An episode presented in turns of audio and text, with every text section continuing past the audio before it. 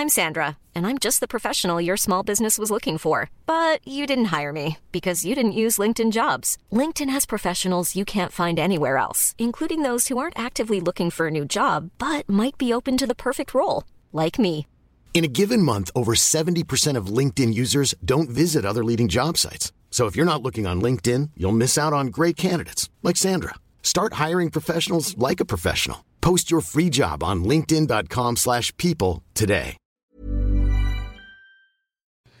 Hola, ¿cómo estás? Te habla Víctor Hugo Manzanilla y quiero darte un anuncio súper rápido. Quiero invitarte a la semana del Expertpreneur. Es una semana de entrenamiento en el área de negocios y el emprendimiento que voy a estar dando desde el 20 de abril al 27 de abril de este año 2020. ¿ok? Te invito para que descubres cómo impulsar tu negocio una vez por todas y el método mediante el cual lograrás adquirir decisión, firmeza y claridad para ser tu propio jefe. Es totalmente gratuito y puedes registrarte desde ya yendo a emprendedorhoy.com. Emprendedorhoy.com. Semana del Expertpreneur. Te invito www.emprendedorhoy.com. Hola, yo soy Víctor Hugo Manzanilla y bienvenido al programa Liderazgo Hoy, un podcast diseñado para ayudarnos a crecer como líderes. Un programa donde te convenceremos que tú eres capaz de cambiar tu vida, alcanzar el éxito y dejar una huella imborrable en la vida de tu familia, tus amigos y el mundo. Prepárate, porque los mejores días de tu vida están al frente de ti.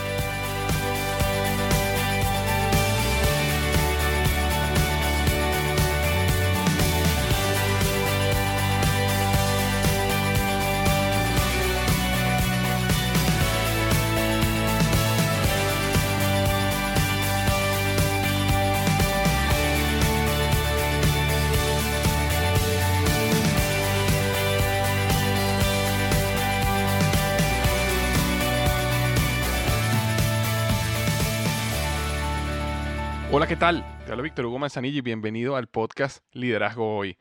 El episodio de hoy es el número 65 y el tema es 5 estrategias para liderar cuando no eres el líder o el jefe de la organización.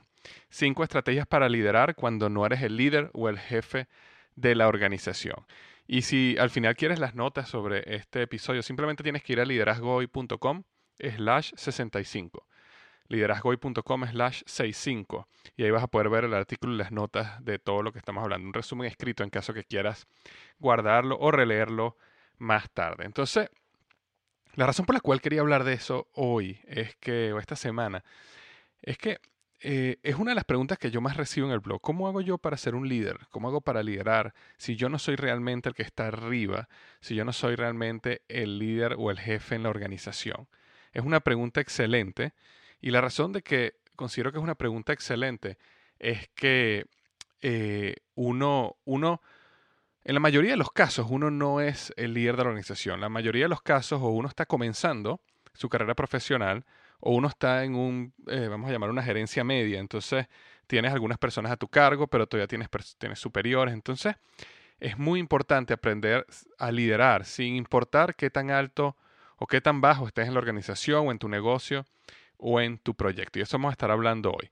Ahora, antes de comenzar el tema rápidamente, quiero eh, leer la reseña de la semana, que me viene de España. Gracias España. Otra reseña más de España. De hecho, esta semana tuve dos reseñas de España, lo cual es un récord, mis amigos españoles. Que, que, que, les ha costado dejarme reseñas en el podcast. Bueno, pero esta vez viene cinco estrellas que me dejó eh, Halo Plus y me pone, eres genial. Dice, estimado Víctor Hugo, hace tiempo que te escucho, pero no sabía cómo dejar la reseña. Hoy me ha ayudado un amigo y sin espera te doy las cinco estrellas. Soy de España y tus podcasts vienen aportando ideas muy prácticas y aplicables para mí y para mis pacientes, pues soy médico. Enhorabuena y no nos dejes, tu capacidad de síntesis es asombrosa, igual que la de exprimir textos y extraer el néctar. Gracias y adelante. Halo, muchísimas gracias por este podcast, por, perdón, por esta reseña. Y quiero eh, darte las gracias porque lo que más me, llama la atención de lo que escribiste es que no sabías cómo hacerlo, sin embargo buscaste la manera con un amigo que te ayudara para dejarme la reseña. Yo valoro muchísimo, muchísimo eso. Así que muchísimas gracias por dejarme la reseña. Esto me ayuda mucho a seguir creciendo el podcast Y eh, si tú estás escuchando esto por primera vez o tienes un tiempo escuchando y te parece que el contenido que hago, este trabajo que estoy haciendo es bueno, ir a iTunes y dejarme una reseña como la hizo eh, Halo me, me, ayuda muchísimo a seguir creciendo en, en, el podcast. Y este, también sirve para dejarme eh, crítica constructiva. También me dejó de España, me dejó Alex Quina, me dejó una, una crítica constructiva y me dice que el final del el, el, el, outro del podcast, la música que pongo al final está un poco alta y que, y que si la podía bajar un poco. Y bueno, sí, a partir de hoy la empezaré a bajar un poco. Esa es la idea, eso es lo bonito de, de lo que yo eh, hago, del podcasting, eh, del blogging, de todo esto, es que ustedes pueden comunicarse conmigo y me pueden dejar mensajes, bien sea en iTunes, como, como lo hizo Halo o lo hizo Alex Kina, dejándome una reseña. También lo puedes hacer yendo a mi blog y dejándome un email. Eh, puedes escribir por Twitter en VH Manzanilla. Eso es lo interesante, ¿no? Cuando uno escucha un programa de radio o un programa de televisión, prácticamente imposible accesar a las personas que están detrás de todo eso, mientras que aquí siempre tenemos acceso y podemos conversar y podemos dar reseñas como la que dejó Alex Kina, donde me dice, mira, la música al final está muy alta, pues Alex Kina la voy a arreglar, la voy a cambiar para que esté eh, mejor y muchísimas gracias por el feedback. Eh, ok, bueno, vamos a comenzar el podcast eh, de hoy. Recuerda que el podcast llega a ti gracias a blogexito.com. Y blogexito.com es un, una página que yo creé para ayudar a otras personas a hacer su propio blog. Si, si alguna vez has tenido esa inquietud de cómo comenzar un blog, cómo lo llamo, cómo, de qué tema lo hago, cómo instalo WordPress en un servidor, cómo hago para que Google me, me encuentre, todas esas preguntas yo las respondo totalmente gratis en blogexito.com. Entonces, bueno, el tema de hoy, cinco estrategias para liderar cuando no eres el líder o el jefe de la organización? Tremenda pregunta que me, han dejado varias veces en el, en el blog y no había tomado el tiempo de responderla. Y hoy quiero responderla porque es un caso muy común para todos. Si yo te pongo, por ejemplo, mi caso. Yo soy gerente de marca en Procter Gamble. Yo tengo una organización arriba mí donde tengo, si vamos en mi línea ascendente, tengo un director, tengo un vicepresidente, un presidente y un CEO, ¿verdad? Eh, a la vez, mi equipo básicamente consta de personas de investigación y desarrollo, de logística, de legal, de investigación de mercados. es todo mi equipo y ninguna de esas personas en mi equipo reportan a mí. Sin embargo, a pesar de eso, se espera que yo lidere proyectos, que yo lidere la organización, que yo lidere una marca como, como la que yo manejo, a, a, los planes y a los, a los, proyectos, a los resultados, a las iniciativas, a los planes de negocio que tienen que ejecutarse. Entonces al final siempre nosotros como, como individuos vamos a tener que liderar eh, como dice John Maxwell, 360. Vamos a tener que liderar, por supuesto, hacia abajo a nuestra organización, a nuestro equipo, de lo cual hemos hablado muchísimo en este blog, cómo, convertirnos perdón, en un mejor líder. Pero también tenemos que liderar a nuestros compañeros, también tenemos que liderar para arriba, a nuestro jefe, a nuestros superiores. Tenemos que convertirnos en líderes 360. Y hoy quiero hablar de, eso. ¿Cómo hacemos eso? Porque estaba escuchando esta semana a Andy Stanley, un, un, eh, un audio que él tenía y él estaba hablando justamente de este tema. Me llamó muchísimo la atención un par de puntos que él habló y, y se los voy a nombrar ahora y también unos puntos que yo agregué. Pero bueno, eso es lo que vamos a hablar hoy. Cinco estrategias que te van a poder ayudar a ser ese líder 360, ese líder que lidera a, cualquier lugar, a cualquier lado, sin importar que seas el jefe, que seas el, la persona más alta en la organización o no. Ok, entonces bueno, vamos a comenzar con la primera. La primera de esas estrategias es la siguiente. No esperes a que te lideren. Lidérate a ti mismo. No esperes a que te lideren, lidérate a ti mismo. Y lo que me refiero con esto es que los mejores líderes no esperan que le digan qué hacer. Ellos buscan activamente fuentes de aprendizaje e invierten en ellos mismos. Una de las características clave de este punto es aprender a ser un seguidor. En vez de esperar que venga alguien y sea tu líder y te guíe y te diga qué es lo que hay que hacer, más bien busca tú proactivamente seguir a alguien al cual admiras, al cual respetas. Eh, este tipo de, líder lo que hace es que siempre está leyendo, siempre está escuchando eh, audios, podcasts, siempre está eh, en conferencias, siempre está aprendiendo de sus líderes superiores. Y mucho antes de que estas personas lleguen hacia él y, y le digan qué es lo que tiene que hacer, le lideren, sean sus mentores, él ya está aprendiendo de ellos porque él quiere convertirse en un líder.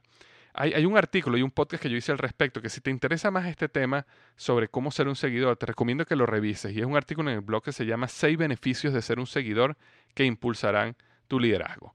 Y la manera de llegar bien sencilla, liderazgoy.com slash 53. Liderazgoy.com slash 53, en número 53, y vas a llegar a este artículo, 6 beneficios de ser un seguidor que impulsarán tu liderazgo. El número 2 es el siguiente, desarrolla siempre una actitud positiva.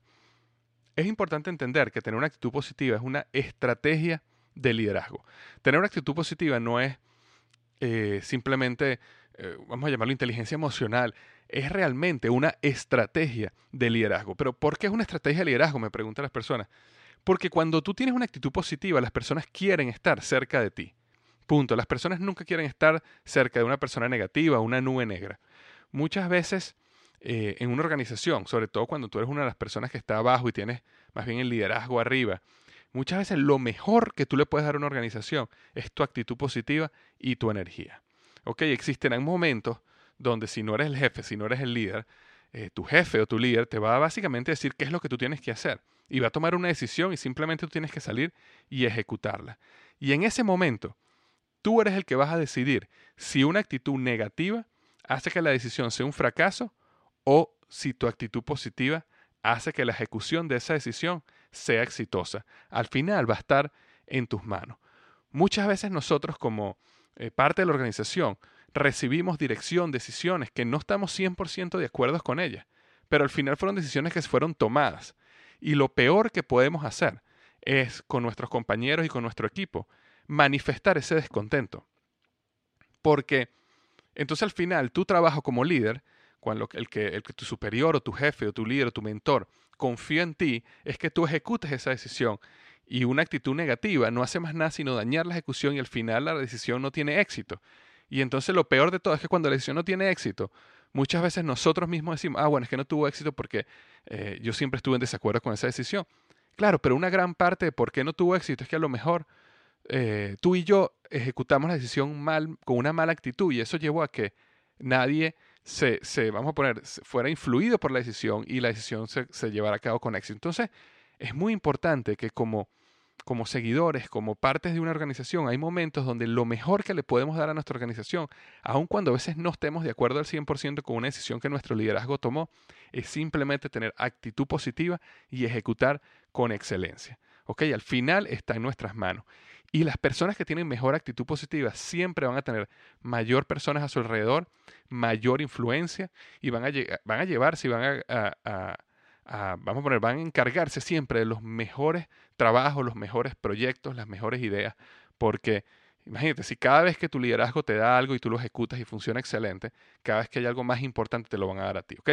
Entonces era el número dos, desarrolla siempre una actitud positiva, o mantén siempre, más bien, mantén siempre una actitud positiva. Esa era la número dos. La número tres es la siguiente. Desarrolla pensamiento crítico. Desarrolla pensamiento crítico. Tener pensamiento crítico significa pasarse el interruptor mental de ser un empleado a ser dueño. Es ver las cosas como que si tú fueras el dueño, desde esa perspectiva. Y te voy a dar un ejemplo. Y es un ejemplo simplemente de mentalidad, ¿ok? Si una persona tiene mentalidad de dueño y está llegando a su trabajo y cuando está en el camino a su trabajo se consigue una basura en el piso, una persona con mentalidad de dueño, ¿qué es lo que va a hacer? Recoge la basura y la pone en la, en la basurera, en su lugar. Por el contrario, una persona con mentalidad de empleado, si viene caminando en la mañana y se consigue una basura en el suelo, lo que normalmente hace es que se pregunta, ¿qué, qué, qué basura es esto? ¿Quién tiró esto aquí? ¿Cuándo vendrá alguien a recoger esta basura? Y sigue, y sigue caminando y la deja ahí. ¿Por qué? Porque ese es el trabajo de otra persona. Y va a llegar una persona eventualmente, la persona de la limpieza, y debería recoger esa basura. Y punto. Esa es la diferencia entre una mentalidad de dueño y una mentalidad de empleado. Una mentalidad de dueño sale a una reunión de la oficina y apaga la luz para no gastar electricidad. Una persona con mentalidad de empleado no le importa eso, porque al final le pagan su salario igual. Entonces, eh, para tú desarrollar pensamiento crítico necesitas primero que todo pasarte ese interruptor de empleado a dueño. Y una de las características claves de pensamiento crítico es que el dueño siempre está en la organización buscando cómo mejorar. El dueño, como es el dueño de toda la organización, ¿verdad?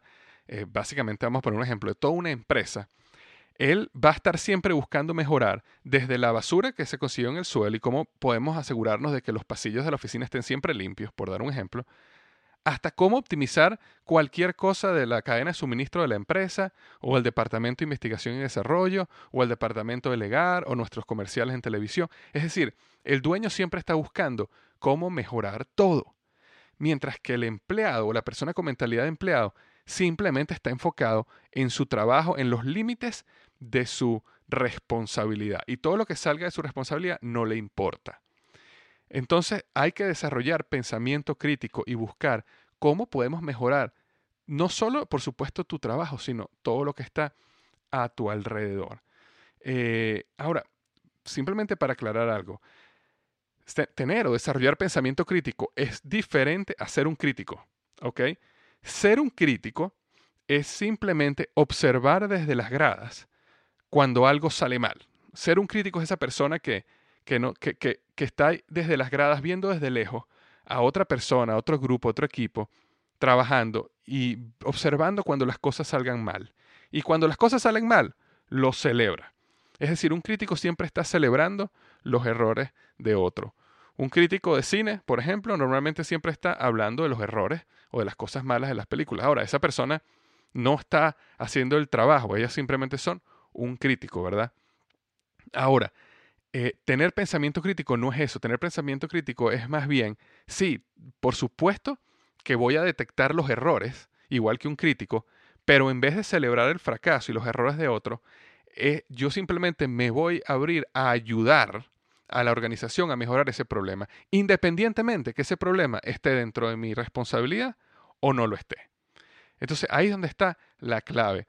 En vez de un crítico es una persona que está con una, con una pizarra anotando todos los errores, un, eh, una persona con pensamiento crítico también se da cuenta de los errores, pero más bien está ahí dando la mano y, diciéndole a los demás cómo te puedo ayudar, cómo, cómo podemos hacer para que esto salga mejor. Fíjate lo que he aprendido que me ayudó muchísimo, que te lo puedo enseñar a ti para que te ayude también. Esa es una persona que tiene pensamiento crítico. Entonces esa es la tercera estrategia. Desarrolla pensamiento crítico. La número cuatro es la siguiente. Rechaza la pasividad. En la mayoría de las organizaciones, uno depende de otras personas, de otros departamentos o de otras divisiones para, para uno hacer su trabajo bien. La realidad es que no todo el mundo responde de la manera esperada al tiempo esperado. Si has estado en una organización grande, te das cuenta que no importa qué, eh, es lo que todo el mundo diga, siempre tu trabajo depende en cierto modo de otras personas otras personas tienen que hacer algo muy bien o hacer su trabajo bien o, entregarlo a tiempo para que tú lo agarres en un momento y hagas el tuyo y lo hagas bien también. Es decir, nuestro trabajo siempre está interrelacionado. Existe una interdependencia entre todas las personas de una organización. Rechazar la pasividad significa que no puedes vivir la vida esperando que las demás personas, organizaciones o las divisiones hagan lo que tienen que hacer bien para que tú puedas hacer tu trabajo bien sino por el contrario, rechazar pasividad es convertirte en un individuo proactivo también, que no espera o no depende de los demás para hacer su trabajo con excelencia. Igual que punto anterior, muchas veces rechazar la pasividad significa salir fuera de esa área de responsabilidad tuya y darle una mano a otra persona para asegurar que el producto final sea exitoso. Es decir, tú puedes a lo mejor estar trabajando en el departamento de, de mercadeo, pero ¿sabes qué pasa si tú haces una gran campaña de mercadeo y resulta que todo el departamento de logística y la cadena de suministro no tiene el producto listo en los anaqueles o en, o en las tiendas o no puede despachar el producto en el tiempo que tú lanzas tu campaña de mercadeo? Es un fracaso completo de la organización. Tú nunca vas a poder decir, o de nada va a servir que una persona diga, ah, no, yo hice mi campaña de mercadeo perfecta, no tuvo éxito porque el producto no estaba listo en el momento que lancé la campaña. Entonces, como todo está interrelacionado, es, mucho mejor en vez de simplemente uno enfocarse, ¿verdad? En la campaña de mercadeo y decir, bueno, yo, yo hice mi trabajo bien, a mí no me importa lo demás. Eh, es entender toda la organización y decir, bueno, ¿cómo te puedo ayudar a ti para que también todo salga bien en tu lado y al final cuando yo lance mi campaña de mercadeo, el producto esté listo, el producto esté bien y sea todo un éxito? O si tú estás esperando que alguien termine algo para tú poder comenzar su trabajo, tu trabajo, perdón, es cómo tú puedes ir a esa persona y decirle, para asegurarnos que todo salga bien, ¿cómo te puedo ayudar yo ahorita para que el trabajo salga perfecto, a manera de cuando me llegue a mí, llegue exactamente como yo lo necesito para yo poder dar lo mío o mi parte al máximo? Entonces, rechazar la pasividad es ser proactivo. Un punto interesante aquí es que, fíjate que los grandes líderes siempre le dan sus proyectos más importantes a las personas ocupadas, porque muchas veces cuando yo hablo de este punto de rechaza la pasividad, las personas me dicen, ah, no, bueno, pero yo estoy bastante ocupado como, como yo ahorita, ¿cómo voy a poder poner a ayudar a otra persona en otro departamento, en otro lugar, si yo estoy sumamente ocupado? Bueno, fíjate que lo, lo que estaba comentando es que los grandes líderes siempre le dan los proyectos más importantes a las personas ocupadas. Y por eso, mientras más hagas lo que tienes que hacer tú y mientras más ayudes a otros, vas a desarrollar una imagen en tu organización de que eres un individuo proactivo, de que eres un individuo colaborador y que eres un individuo ocupado y lo cual te va a llevar eventualmente a manejar los proyectos más importantes. Cuando le lleguen ideas o, proyectos importantes a tus superiores, ¿a quién se los van a dar? A ti. ¿Y qué es eso? Estás desarrollando liderazgo, estás siendo, estás teniendo influencia en la organización, porque de todas las personas que ellos podían escoger, te escogieron a ti, porque tú tienes influencia en la organización, porque tú haces que las cosas pasen, porque tú no solo ves el recuadro o la caja donde tú trabajas, sino ves la organización como un todo y ayudas donde haya necesidad de ayuda para que las cosas como todas salgan bien. Es decir, estás liderando 360. Entonces era el número 4, rechaza la pasividad.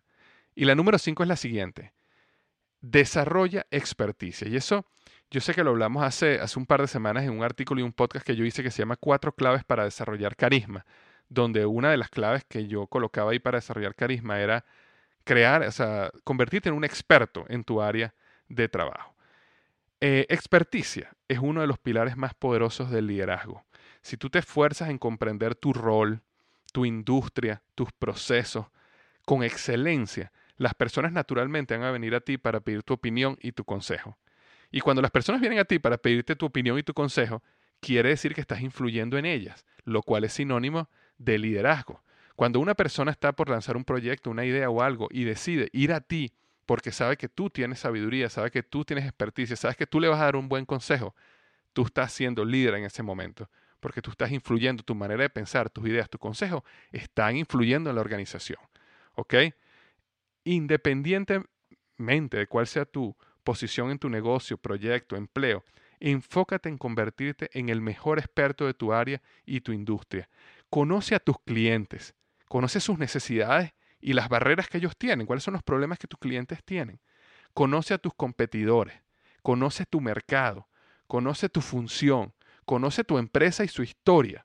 Conviértete en la enciclopedia andante de lo que tú estás encargado. Y así vas a crecer tu influencia sobre la organización, aunque no seas el líder o el jefe. Entonces eran las cinco estrategias que yo tengo para ti hoy para liderar en una organización cuando tú no eres el líder o el jefe. La primera es no esperes que te lideren, lidérate a ti mismo. Quiere decir, conviértete en un excelente seguidor de una manera proactiva. La número dos es desarrolla siempre una actitud positiva. Nada más el hecho de tener una actitud positiva vas a atraer personas hacia ti, lo cual es influencia. La número tres, desarrolla pensamiento crítico. Cámbiate ese switch de empleado a dueño. Ten una mentalidad de dueño. Entiende que todo el trabajo que tú hagas no es solo en tu área, sino también tienes que darle una mano a los demás para mejorar la organización como un todo. Eso te va a dar liderazgo. La número cuatro es rechaza la pasividad aunque dependamos de otros para hacer nuestro trabajo excelente, podemos proactivamente ir a, ellos y ayudarlos para que su trabajo salga a tiempo y con excelencia, de manera que el de nosotros pueda salir también a tiempo y con excelencia. Y la cinco y última es desarrolla experticia. La experticia es uno de los pilares del liderazgo. Mientras más experto te hagas tú en tu área, más las personas vendrán a ti por consejo y eso es influencia. Ahora, pregunta para ti, es donde quiero que vayas al blog liderazgoy.com slash 65, ¿ok? liderazgoy.com slash 65 y me respondas una de estas preguntas. ¿Tienes tú algún otro consejo o alguna otra estrategia que no nombré aquí que te ha ayudado a liderar tu organización cuando no eres o no eras el, el líder o la líder? ¿Alguna experiencia enriquecedora para la comunidad de liderazgo que puedas compartir donde muestres alguna relación o algo que sucedió? ¿Cómo, cómo sin ser el jefe, sin ser el líder, eh, lograste liderar. Y ¿Cómo haces tú para influir y liderar a las personas que están alrededor de ti? No necesariamente los que están debajo de ti en tu equipo, sino los que están paralelo a ti, los que están a tus lados, los que están hacia arriba. ¿Cómo haces tú para liderar a ellos? Déjame tu reflexión, déjame tu comentario en el área de comentarios del blog. Recuerda, liderazgohoy.com slash 65. Liderazgohoy.com slash 65. Entonces, bueno, eso es lo que tenía eh, para ti hoy. Te digo rápidamente, Alex Esquina, que voy a poner la música suave para que no te moleste y no esté muy alta. Gracias nuevamente por el feedback y recuerda lo que siempre digo, los mejores días de tu vida están al frente de ti.